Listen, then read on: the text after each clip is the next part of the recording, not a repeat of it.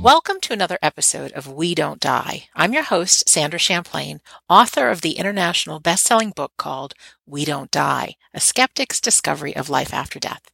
And just a quick announcement, we now have a private Facebook group, which is a nice place for you to meet like-minded people who are listeners of the show and readers of my book and talk about those things that are most important to us, you know, evidence of the afterlife, some help on grief and more importantly, how to live a powerful life while we're here on earth. So if you're a Facebook user, just type in We Don't Die Listeners and join the group. So today on the show, it's a fun show because we have two guests. We have Nina Walsh and Ross Bartlett. Nina is a composer, performer, engineer, and producer. After spending some time doing some research, I found her music is incredible. Nina has been on her own journey finding evidence of the afterlife. Ross Bartlett is a medium who has an extraordinary gift that few people share. In fact, when he was 16 years old, he was the youngest known medium in the world. He's the author of the books Heaven Therapy, Insights into the Afterlife, and Earth Angel, the amazing true story of a young psychic. And I'm excited to hear both of their journeys and why they believe we don't die, but also I hear that they're working on a project together. So Nina Walsh and Ross Bartlett, welcome to We Don't Die Radio. Hi. Hi there. Hi. This is fun. We're in three different locations, all connected via Skype. So it's the magic of the internet in 2017. And you guys are friends. How, how long have you known each other?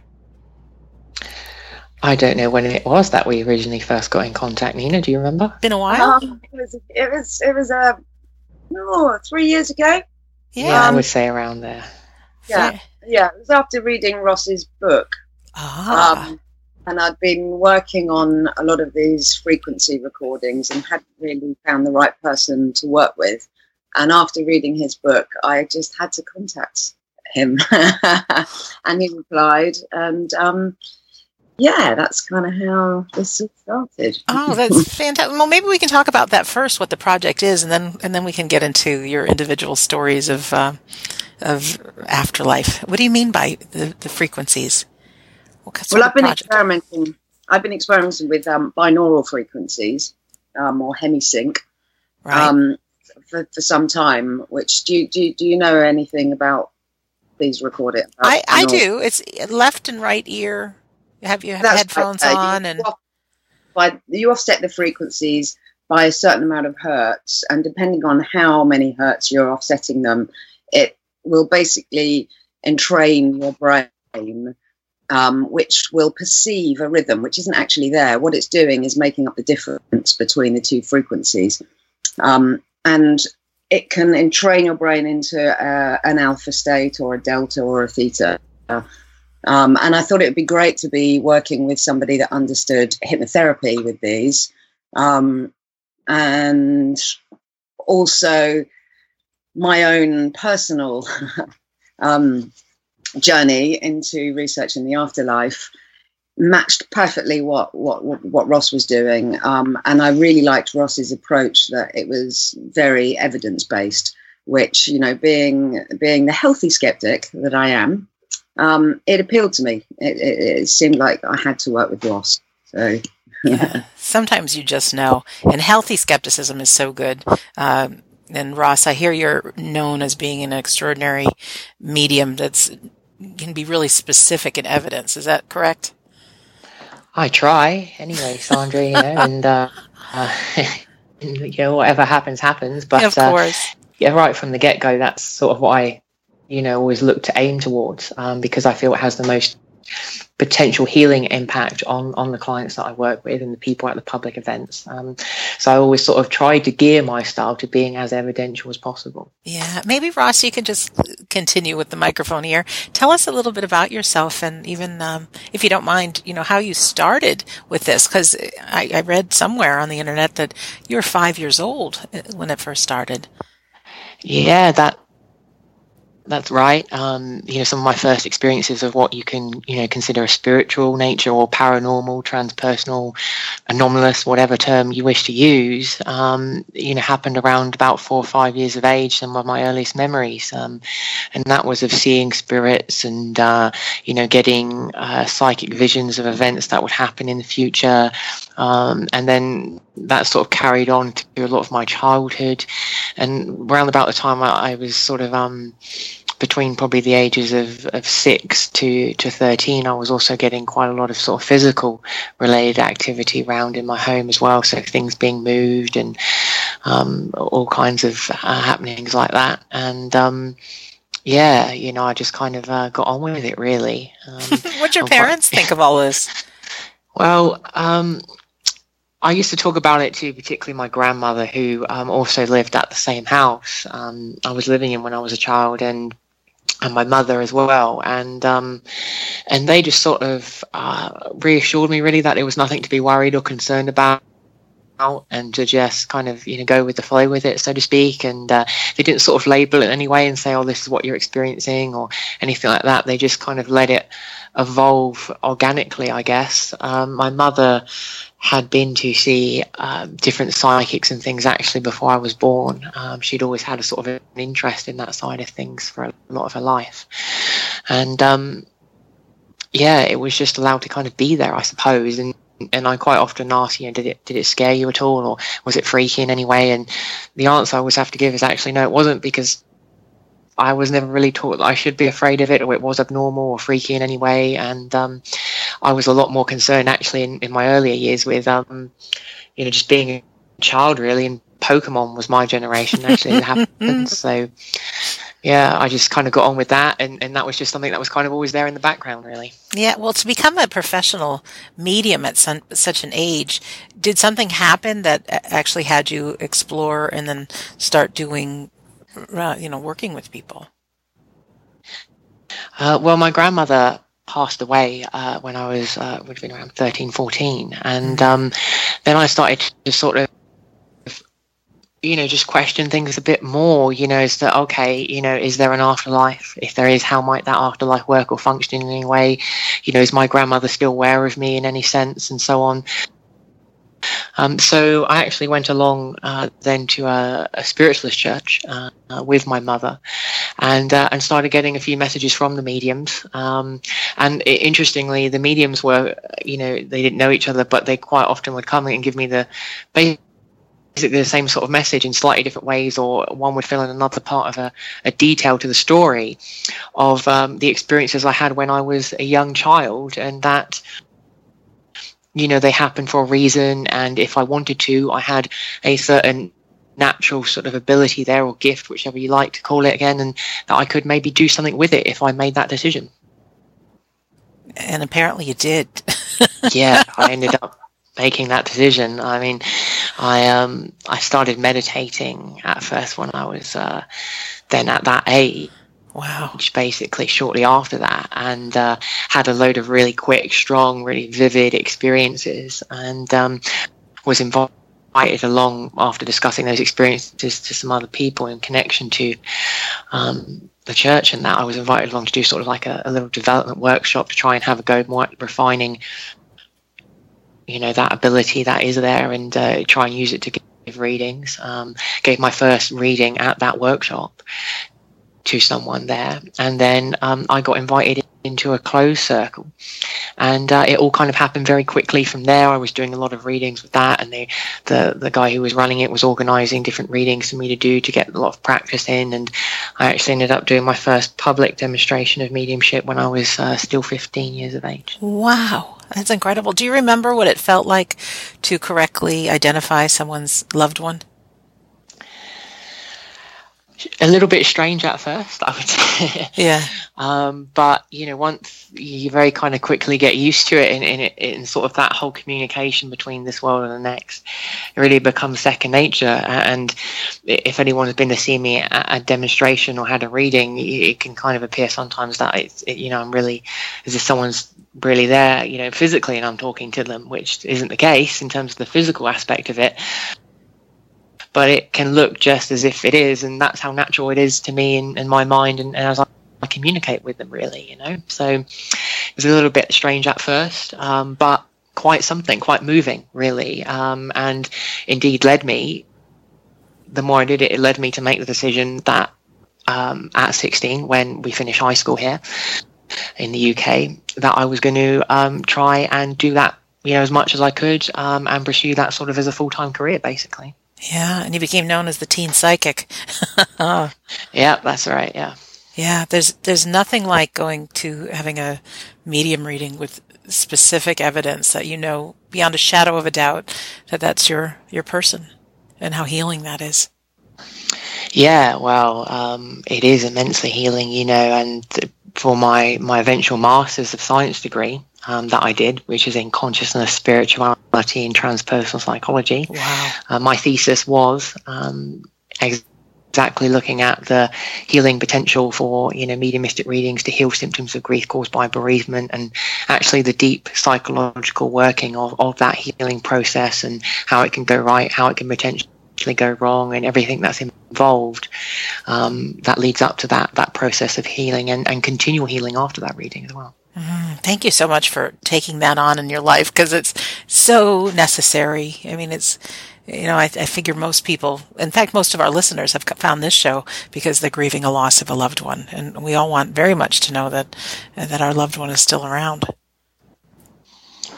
Yeah, you know, there's um, Um, I think you know what certainly you know what a lot of the data can suggest is everybody at some level wants to have that continual connection. It doesn't matter whether they come from a background of believing in some form of an afterlife or not believing in any form of an afterlife.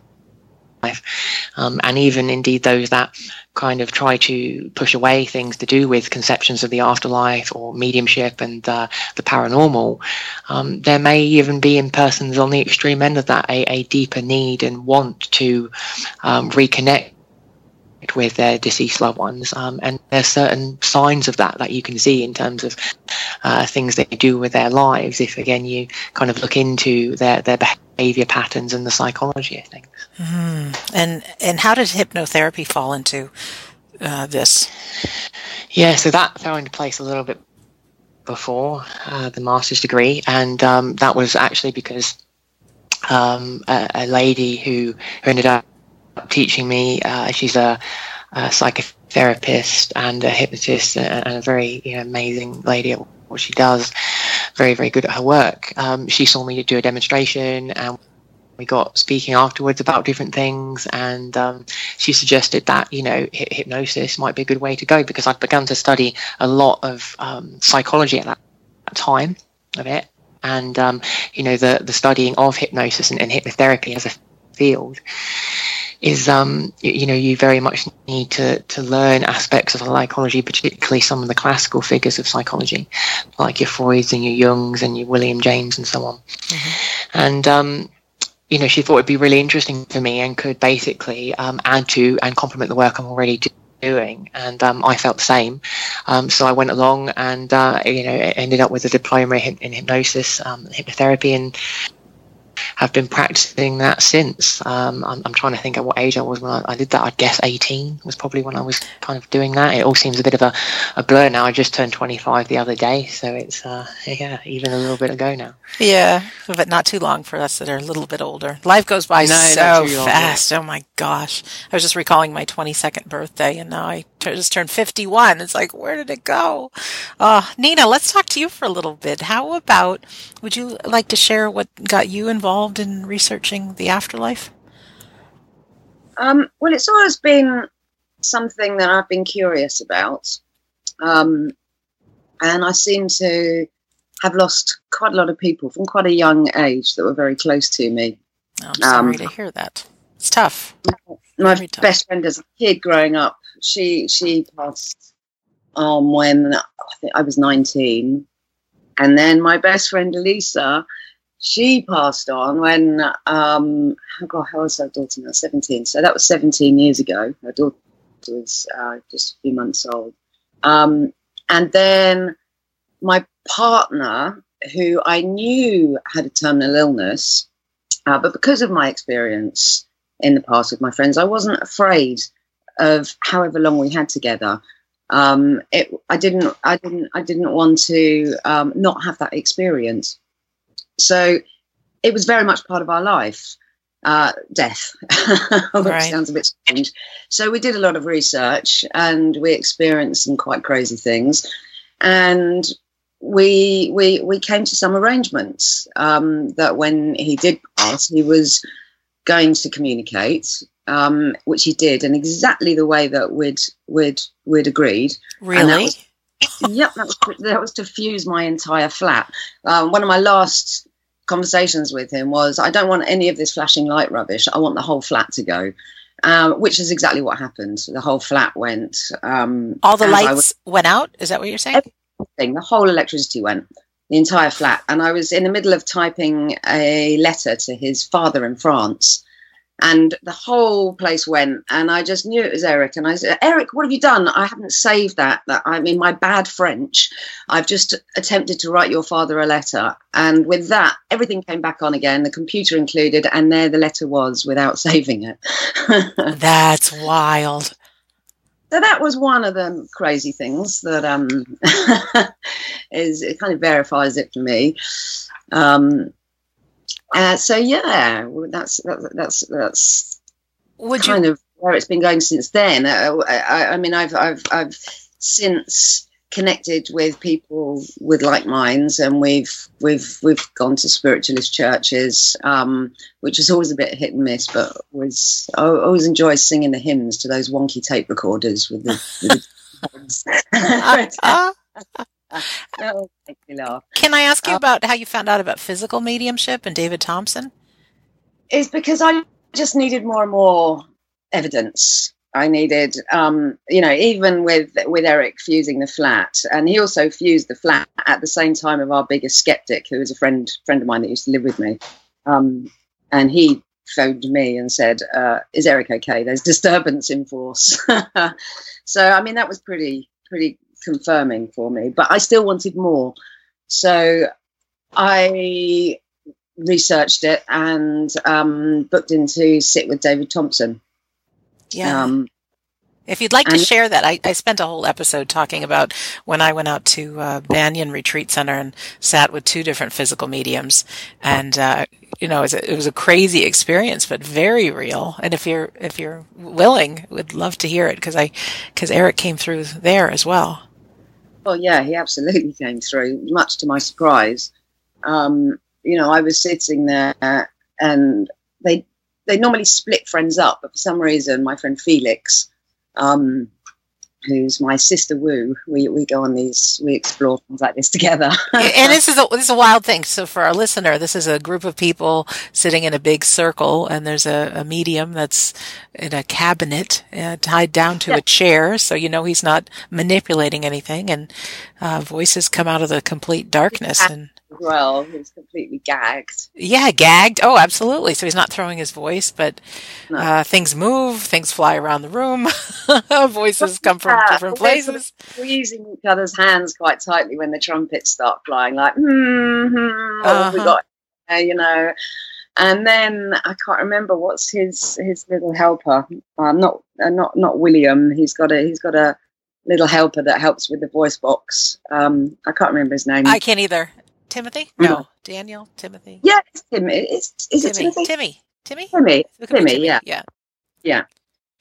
Well, he, he said, right, okay, we're going to connect with with some lost loved ones. Um, we've got somebody here that's that's trying to connect with a kind of a kind of wife, which is exactly how Eric and I used to explain ourselves. They'd be ask if we were married. Um, you know, we're well, kind of, sort of. Um, and so it came through as a kind of wife, and I didn't say anything. And Felix, I felt it, Felix elbow. Yeah, like that's you. Yeah. um, okay, I've kind of got a husband in spirit. Yes, it's you. It's you. And then with that, we heard away from the medium. We heard Eric. We heard his name. He said Eric um, which somebody else in the circle also heard. But the lady whose name I've also forgotten that was that was um, kind of conducting the circle that or used to with David Thompson. She said, no, no, no, no, that was subjective hearing. It's like, okay, okay. I did hear it, and it has actually turned up on the recording, so it happened. Um, and as soon as my voice came through, then Eric came through uh, with a surge, an ectoplasmic surge, which just sounds like Ghostbusters or Doesn't something. it though? I was afraid to say ectoplasm on the radio because I thought people are going to think I'm nuts. It happened. I remember when I got home, I wrote it all down and, and it, I reread it, and it looked so ridiculous that I finished it with, "This did happen." and then, anyway, after the ectoplasmic surge, this voice was not near the cabinet; it was right in front of my face, and the people either side of me could hear very clearly. Everybody in the room could hear this very strong French accent. And it was Eric's voice and and you recognize when you hear that voice you recognize it instantly. When you've got such a strong connection with somebody it's I was I was I was actually quite embarrassed for some reason. Um and I I, I spoke to him in French. Uh, c'est toi! Yeah. eyes and there was uh, another French girl in the circle and she was laughing she, she'd obviously seen this before and she could hear it um, and I felt his hand on my face. Oh.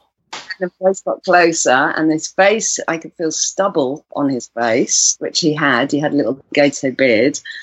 And he said, I can hear, I can hear you excellent. And I can hear your music. It's beautiful. And my sweetheart. And I, and then, oh, what was her name? David Thompson's assistant she kept encouraging me to talk because she could see I was a bit stunned. Sure, sure, sure. Um, and you don't really know what to say. Like, hi, what's it like over there? oh, it's it is so overwhelming. It really is, it, it, and you can't believe because your, your mind can't get around because this shouldn't be happening. This is just no, not. It really. Yeah, it, really, it does. It's it's complete. Yeah, it complete span my head out, and I managed to, you know, talk a little bit um, but it was he had trouble coming through in the first place. He still made himself very clear, but we couldn't hold on to him for too long. Um, probably partly because I was a bit stunned by the whole situation. yeah. But it was very lovely, and he did give me a little kiss before he left. Oh, that's so beautiful. which everybody heard. But I, it's not the kind of thing I talk to my friends about because it just they'll, they'll probably commit me or something. oh, oh, I know. I, I'm deathly afraid that some of my family members actually listen to this show and hear some of my experiences. So if they do and they question me, fine. But if not, mm. well, I insisted on having a recording of the whole thing, Yeah. and they didn't really want to give it to me at first, but I managed to get a recording. Unfortunately, it's only an MP3. I, if it was a if it was a WAV file, I could have compared the voice imprints, the actual waveform, oh, with words that I'd recorded of Eric while he was still on this plane. Um, but unfortunately, MP3s are so compressed, you get these big blocks of squares. So um, I urge the Banyan to start recording in WAV files and not MP3s.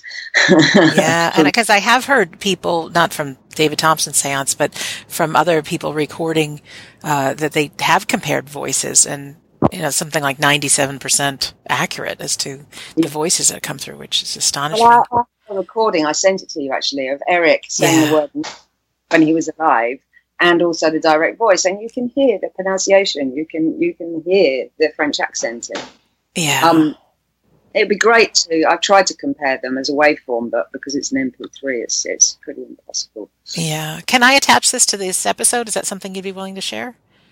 Just that Uh, one, yeah. yeah, Yeah, just that, just that one. just that one Um, clip with the name. If you want the other ones, then you'll have to get you'll have to get onto um, David Thompson's crew. Yeah, no, that's it's too much Um, effort for me right now. with Everything going on, but I'm so grateful that you not only could hear, but you could you could feel his face in the stubble, and you got a kiss. I mean, that's Yeah. magical. Yeah, Yeah. Yeah. it was pretty mind blowing. Oh, Ross, if we can go back to you a little bit and talk Sure. about this afterlife, because uh, besides just uh, doing medium readings, you've done some research into, um, I- believe you have, anyways, about our existence in the afterlife and, and what makes it possible for these medium these people to be able to come through. Do you have any insight you can share on that? Yeah, I mean, with my second book, um, Heaven Therapy, and uh, you know insights into the afterlife. Um, I try to basically within that book, you know, um, see if we can just bridge a little bit between, uh, bridge the gap between science and mysticism. Uh, and see where the two can maybe have the same underlying understanding of reality. Uh, so throughout that book, wherever I, I, try to talk about something, uh, you could say mystical, um, mm-hmm. and uh, I, I, then try and look at you know the science we have available today and and see where you know I can relate any of that science to the mystical experience and you know vice versa. And uh, if you look at various elements of science within psychology and biology, and um, and also particularly in the area of quantum physics, well, there's a lot there that could be interpreted to suggest um, getting close. you know that you know, p- things people have been saying for a long, long time. You know, mystics that have been going back even thousands of years, the things that they've been saying are actually maybe um, spot on in various ways. And um, in terms of the mediumistic connection process, um, I do try to explain that in the book um, about energy and um, information being exchanged from um, a certain, you know, grouping of atoms to another, if you like, in subatomic particles and how that process might be involved um, in the exchange of, of, telepathic information, basically. So I'm just in that book delving into those areas in a very light way um, for more of a sort of a popular audience, basically, and uh, uh, writing about some of the things I wrote about um, in more academic terms um, in my master's degree, and now yeah, I'm currently doing a PhD in mental health and psychology, um, and that is the the thesis there is focused around out of body experiences. Uh, because I want to go in basically a direction of seeing if we can potentially detect um, the mind um, outside of the body.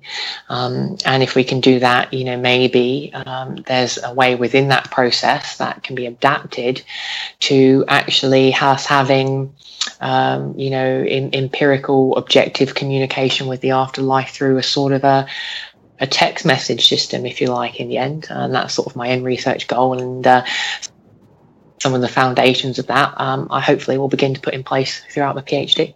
Oh, I'm so excited for you doing that.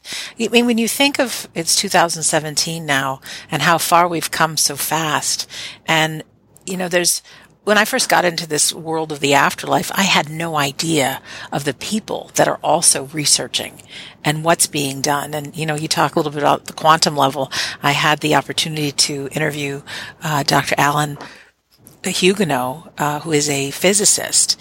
And he was talking about the atoms and everything on the quantum level.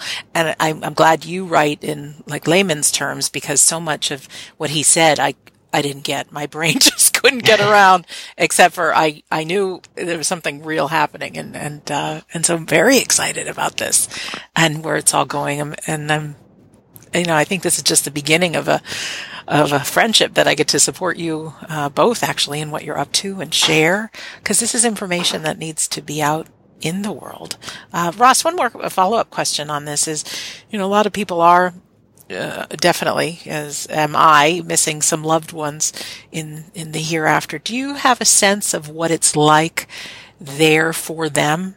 Uh, well, yes, when I we do, cross over. Short. Okay, and and that is you know very much um, in, short everything we have here and indeed more you know. I'm often asked questions like you know can they communicate easily with each other there? Do they see each other like we see each other here? And the answer is, is yes they do. And they can see and experience each other's each other visually um, emotionally um, in ways that we can't hear as as we are in a sense hindered by the processing of the physical brain, the physical body, um, and it's constant um, interaction uh, with the physical environment. So, if you like, our mind is being constantly fed information from the physical vibration, um, which blocks out information from the other realms. Um, and uh, when we shed the physical body, um, we can experience all the things we did in the, the physical, but also these things that, you know, most people go throughout their lives never experiencing necessarily in the physical body, or if they do, it's, it's very short, very fleeting, and that's it. Um, and, you know, the reason sometimes people find it difficult to make this, this crossover between, well, how can we get from this physical to this non physical aspect of existence? And uh, it, it's generally because they don't really have so much of an understanding of, of yes, while this world is physical in terms of our terminology, um, the world is anything but physical um, as it happens you know it's it's all energy vibrating at one level or another and we look at things like touch for instance mm-hmm. um, you know technically we in the way we generally um, today in the Western world think we, we touch each other um, is not how we do at all. It's not a, a physical contact per se. What is happening there for example, is as the atoms of, of your body and the other person's body get within a very close position to each other, um, they actually repel each other. Um, and it's that um, information is exchanged um, within that process, the friction of, of that um, uh, those atoms and uh, you know that are coming together and it's that that um, energy exchange um, that the body and the brain the mind processes as a physical touch um, but for instance as i sit on this chair for instance right now i'm technically um, floating just slightly above the chair at a subatomic level we're talking about here. Um, so it's a very, very minuscule amount of, of floating each day. Um, but yeah, we're technically, you know, not physically touching in the way we, we believe we are ever. So when you actually gain that knowledge, that already makes you start to sort of, oh, okay, maybe I can understand this non physical element to existence more because I'm kind of living that on a day to day basis already. And I'm sure our eyes aren't seeing the way we think they're seeing either, uh, right? The whole way we. Yeah, well, that's that's all about light coming into um, the eyes, you know, and then. Um, it sends signals then, you know, from the information that it receives and that light goes to the brain, actually the back of the brain, and um, the brain then goes, oh, this is what it looks like out here. Um, and two interesting facts about that is we actually take that information in upside down um, due to the reflective element. As the light's reflecting back to us the information is upside down and our brain actually flips it the right way up. Wow. Um, and also that process um, takes uh, about a tenth of a second to happen. So we're technically our, our, visual spectrum, for instance, is a tenth of a second behind actual reality, which is obviously a very very small amount, um, but we're always technically um, behind uh, what is actually going on in, in the world in reality, whatever that might be, um, outside of us in this sense as we perceive it anyway. We're a tenth of a second behind the, the goings on in front of us. Mm, I remember somewhere reading that, you know, we're made up of cells and then molecules and then atoms bouncing around inside there. And if we took a teeny tiny little uh, camera and put it inside one of the atoms, it, it would just show nothing. I mean, there's just, there really is no, down to the tiniest level, there is no substance. There is no stuff. Well, it is energy. I mean, right? that that continues to yeah just basically puzzle science as to you know this thing of well you find the next smallest particle and then the next smallest one and then you can kind of go on infinitely you know uh, it, it, theoretically that's what science would suggest. And it's like, well, okay, so what are we made of? Okay, cells. What are the cells made of at a, yeah. small level? Atoms. And they're made off of, of smaller subatomic particles, but then it's what are they made of? Okay, maybe they're made of vibrating strings of energy. Okay, well, where do they come from? Right. And this sort of process kind of carries on. But I, I do offer uh, somewhat of an answer to that actually uh, in in my my book Heaven Therapy as to to how in essence uh, something could have seemingly come from nothing, which has you know been um, a big constant question within philosophy and science. Um, you know from the very beginning of you know time. Mm, it's incredible. And so everything that we can see and smell and taste and hear and touch, you know, we're just picking up on energy, right? Yeah, hundred percent. Just different combinations of that, and you know, you can look at a stone, for instance, and you know how they might be different colours, um, and that's a combination of different minerals in the stone. Um, but those minerals are a combination of various other things at a smaller level again, and you can just continue to trace that back, basically, like I say, to the subatomic level, and then then further down, you know, into other areas that are you know still very much arguably unexplored um, by science today. Yeah, you know, I'm not a of science mind and don't really understand a lot of it. However, I do know that around me right now there's you know, it's my Wi-Fi wireless internet signal floating around. There's television signals. My GPS is picking up on something. Right now, I've got a wireless uh, laptop that's connecting to the both of you. My iPhone isn't plugged into anything, and it can get pictures from God knows what satellite from somebody else. And if all that's possible happening in this invisible space, why not us, you know, the computers in our mind, uh, uh, or you, you know, brilliant medium, why not be able to pick up uh, energy from someone who is no longer physically on this earth? Like it, that makes sense. It does. I, I, mean, the main the main question with that, and this is again what I'm sort of doing in in my book is, you know, we're looking at the mysticism science. So we're saying, you know, there's an afterlife. Um, but then, you know, why might there be an afterlife? How does that consciousness survive the process of physical death? And you can look at, you know, for me, two particular things within science today. One is um, the first law of thermodynamics that says energy can't be created or destroyed; it can only mm. change forms. So that part of you that does make up that that consciousness at some level um, will not just cease to exist altogether. Nothing of you will ever cease to exist altogether. It might transform in, into some other, you know, form of energy and source, but it's still there somewhere. And then we have theories within science today that would allow for um, the, the, the, your consciousness to to exist outside of uh, your physical body and potentially indefinitely. One theory um, for any of those out there that that are more scientifically minded, you could say. Um, uh, is uh, Orch-OR theory, um, which is a theory put together by an anesthesiologist from America.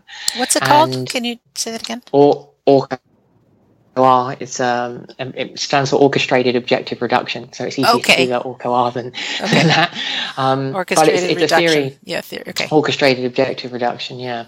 Okay. Um, and it um, is basically a theory within quantum physics um, that suggests consciousness is happening um, at a, a, deeper level um, than what mainstream thought has been. So, uh, mainstream thought suggests consciousness arises due to a certain level of complex neuron electrical activity, basically. Um, but they're saying in this theory that it's actually going on at a, a smaller level in terms of scale um, in something called the microtubules of the body. Um, and the neurons are absolutely full of these things. Um, and they basically you could almost say they effectively uh, make up the neuron. Um, a bit like cells of your body make up you know the bigger part of the picture of you. Right. uh, these microtubules make up the bigger picture of a neuron. And um, that it's happening within inside uh, those parts of the neuron at a deeper level um, and is actually happening at the quantum level that um, your consciousness is information contained within energy um, at the quantum level of existence.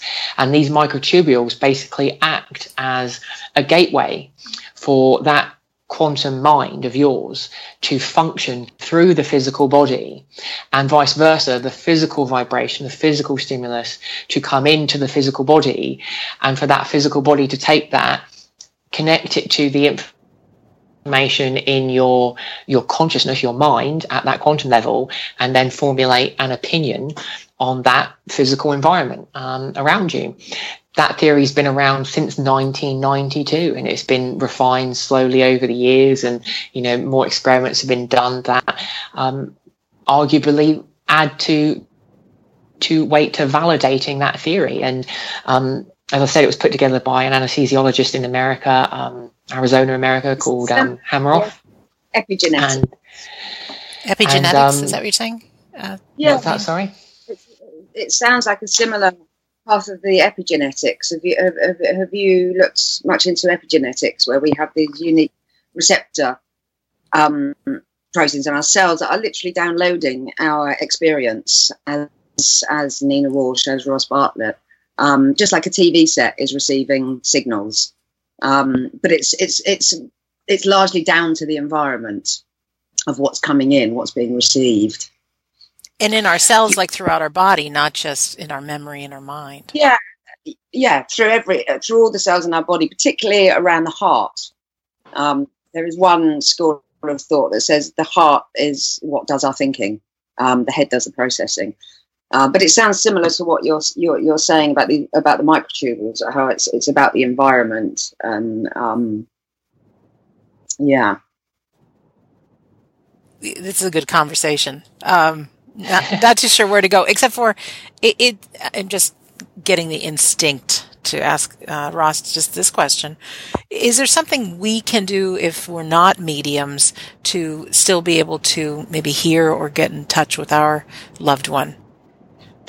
Well, the project I'm work, you know, have been working with Nina is effectively in part geared towards that. Um, in the sense of it, it's a tool for people to potentially use to try and get in as ideal space and as an efficient space as possible, mentally speaking, um, to be able to pick up on in various ways and, and, and potentially communicate with their loved ones around them uh, who have who have passed over, um, and indeed maybe other things around them. You know, energy around them in the room they're in, in, in the location, so on and so forth. Um, mediums train our minds, you know, a lot to try and get into um, those such states um, and be able to stay in that such state as efficiently as possible, as strongly as possible for a time period that we need to um, do. So you know, if we're doing a reading and the reading's half an hour for that half an hour, um, so on. And uh, this is trying to help the regular person and people who are mediums, people that have you know, been uh, looking to train maybe to become a medium as well, to get a stronger connection as as is currently capable um, for them with their those other you could say other vibrations, other realms around them, including their their loved ones and such. Mm. Nina, when this is done, what, what, do you see for foresee it? I mean, would it be an audio that we could download and then we put on a set of headphones and go on our own? Uh, would it be just music? Would it be like a guided journey? What do, what do you think? Oh no, it's a, it, it, it's a guided journey. I mean, it's it's it, the whole process of it is still really at its a very experimental stage. That's okay. Um, it's, it's, coming it, yeah, it, it's, it's coming, but the research is, is needed, which is why um, I've been working with Craig Hogan as well from um, the Center of Spiritual Understanding. Was that? I can't remember. He's uh, he's, he's going. He's part yeah. of the Arizona Afterlife After- Research Education Institute. Is what. yeah.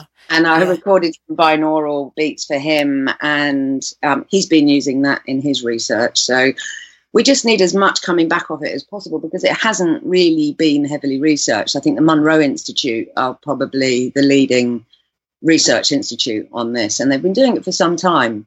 Um, but there's all kinds of avenues this could go down. There's there's there's a lot of potential for for um, neurological research, for physical research. Um, there's yeah, I mean it, it's huge potential. What I am personally interested in is the same as as Ross, and that is with with um, connecting with other dimensions and finding whether you know there's much evidence that, that we can that this this is possible, and if we can get someone that isn't a medium to for this to work, then then great. We have we, we we have some pretty strong evidence, and Craig Hogan is already getting results like that. I know I was part of his trials, which is how how I actually came to meet Craig.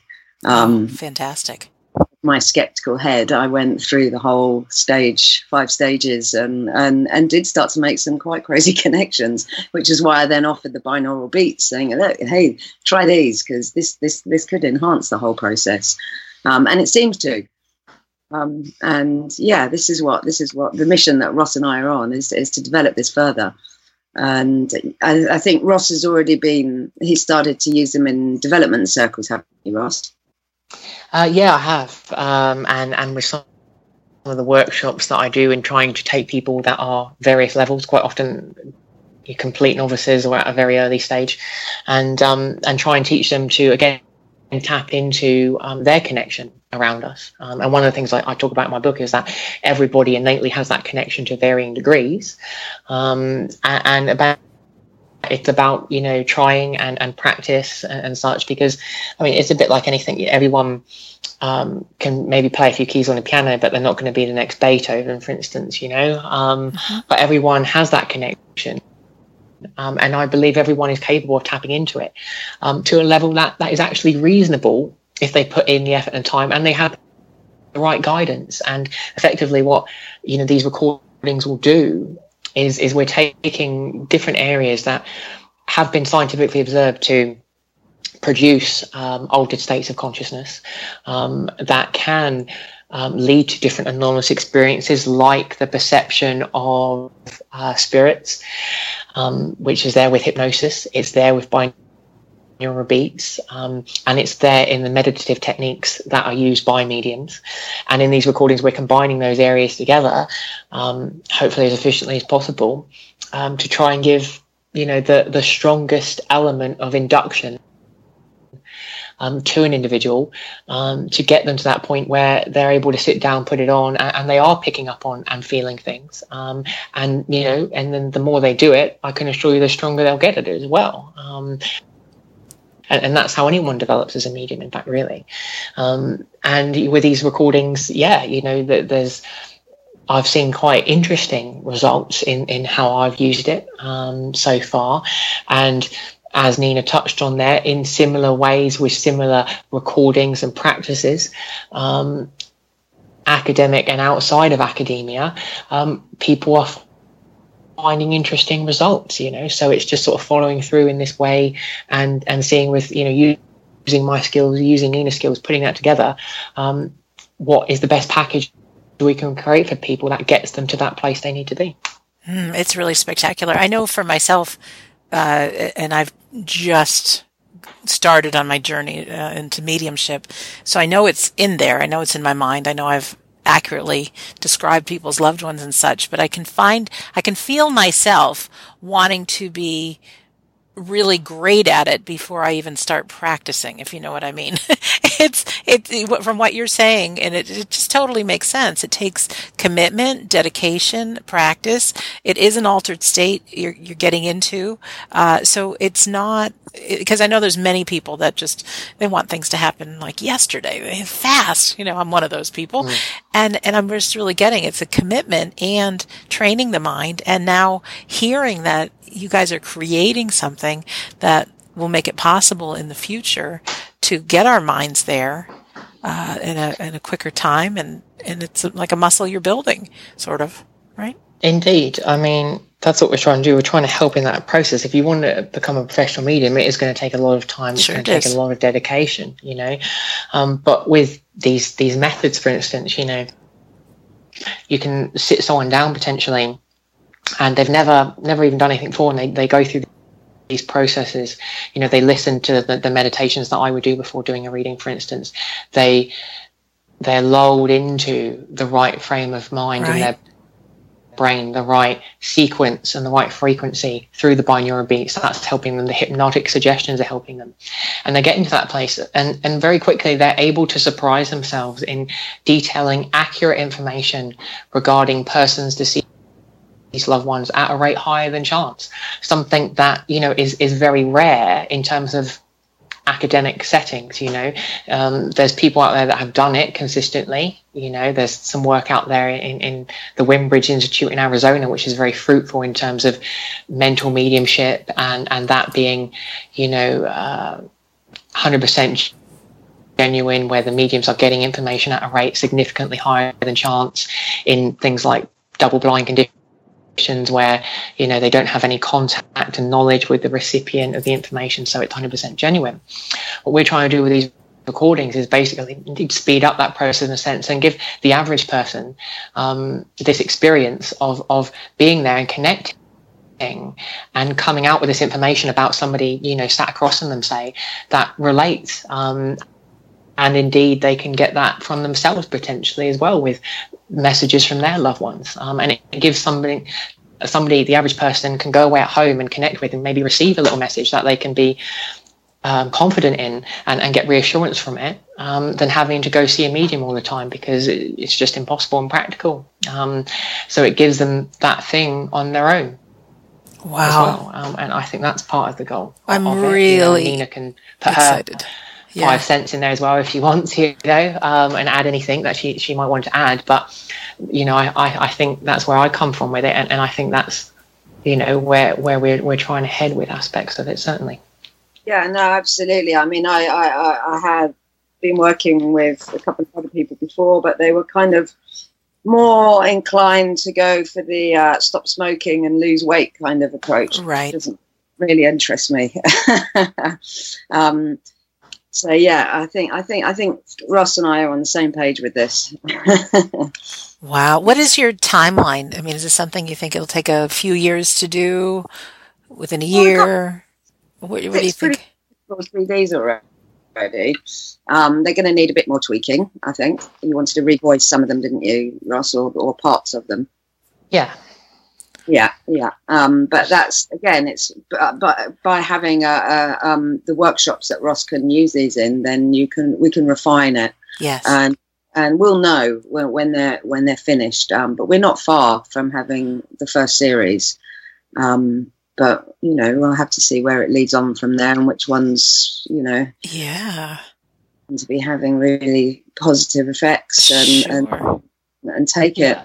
As we go. Really, I mean, Yeah. a- after you've you've got that in place, you know, where it'll be, you know, probably doing a couple of studies, you know, where you know we people listen to these recordings and you see what results they get. You know, are they getting those connections, and can we, you know, make it as um, you know empirical as possible in the sense of, you know, do we again seem to be getting accurate information coming through um, at a rate significantly higher than chance that people aren't going to know about and things like that. So, you know, if we've got that and the studies coming in, then that's when you know you're really making some ground and those are studies that i could potentially do as a psychologist or indeed other people can can do and i know nina's you know been um you know working with um uh, Mr. Hogan there across across the water again, so across the pond, as they say, and you know, with that, um, it could be someone like him or many others that are involved in, in, in the research process of you know taking these recordings and um, scientifically studying their effects basically. Um, and, and that will be the next step once everything is is 100% in place with the the recordings themselves and then you know indeed potentially getting them out to the, the general population in different ways outside of maybe just my workshops and things Mm, well, I know a whole bunch of people that'd be interested in them.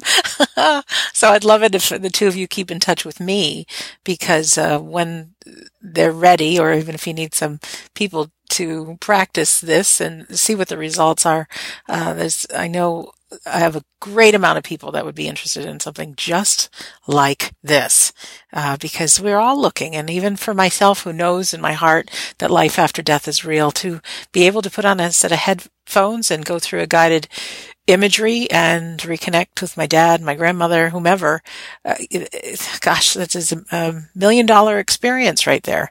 Uh, so I applaud both of you for taking this on and I'm really excited to see where it goes and how it develops and being able to use it myself and share it with people. yeah, Yeah. it, it's really exciting. Yeah. It is very exciting. And for our listener who's listening right now, uh, currently we're recording this in June 2017, but past that, uh, you know, this technology might be ready. So I want you to keep, if you're willing, um, these episodes will stay on YouTube probably forever, I hope. Um, but just scroll down in the description because as soon as these audios go live, I'll have a link to how you can uh, get it for yourself. So that's wonderful. Do, can I just get a couple of closing words from both of you? Just, oh, any final things you want to say, or if there's a little inspiration that you want to leave us with today, um, that'd be all right. Do you want to Yeah. I don't think I, I, this isn't anything new. I think there's always been this quest. Um, you know, you look at Nikola Tesla, Thomas Edison. They were they were they were trying to develop telephones that speak, communicate with spirit. Yes. Um, I think I, th- I think we're, we're we're carrying on a, a strong tradition here, um, but with the aid of technology, hopefully we will get there and it will get out to the to the greater masses. Yeah, thanks, Nina. And can people um, go to your website and just see who you are and listen to your music a little bit? Uh, they can, but it's so completely out of date. Um, that's what happens when an artist runs their own website. Um, uh, um, YouTube or SoundCloud, Woodley Research Facility is one of my projects. Nina Walsh, um, I have an album, Bright Lights and Filthy Nights, which is the more folk thing, and Fireflies. Facebook's normally a good place to get me as well. Okay. Um, yeah, I really need to my website. no, okay, that's perfect. That's perfect. And Ross, how about you? Closing words. Um, yeah, you know, I, think I'd echo what Nina said, uh, and also that you know, you know, people that are listening to this, they might feel bit, you know, on their own within this. But what, what I want to say is, you know, whatever experience you're in life, someone has gone through and is going through something similar. And, you know, you might think at times you're a bit crazy, you know, or, you know, following something through that, you know, you're wanting hope and, you know, and, and it is out there for you, you know, and if you haven't had that, that proof of, of the afterlife yet, then to, to keep being, you know, to keep searching because it will be there and, and it, and it is life changing. Um, just you know, try your best to go about it in in the right channels, and, and it will come to you. You know, and um, in terms of me, you know, you can get hold of me at my website, which is www.rosswbartlett.com, or Facebook is again a really good way of of getting hold of me. You know, and I'm happy to answer any questions anybody has about anything that was brought up in the interview today or outside of the interview as well that they could have. So, um, yeah, by all means, be in touch. Wow, you both left me just so inspired. And you know, something that just resonates so true for both of you is not only are you on this research uh, and you want to learn and but the most important thing is you want to share and you want to make a difference in other people's lives. And what a gift that is. So thank you both. Thank you.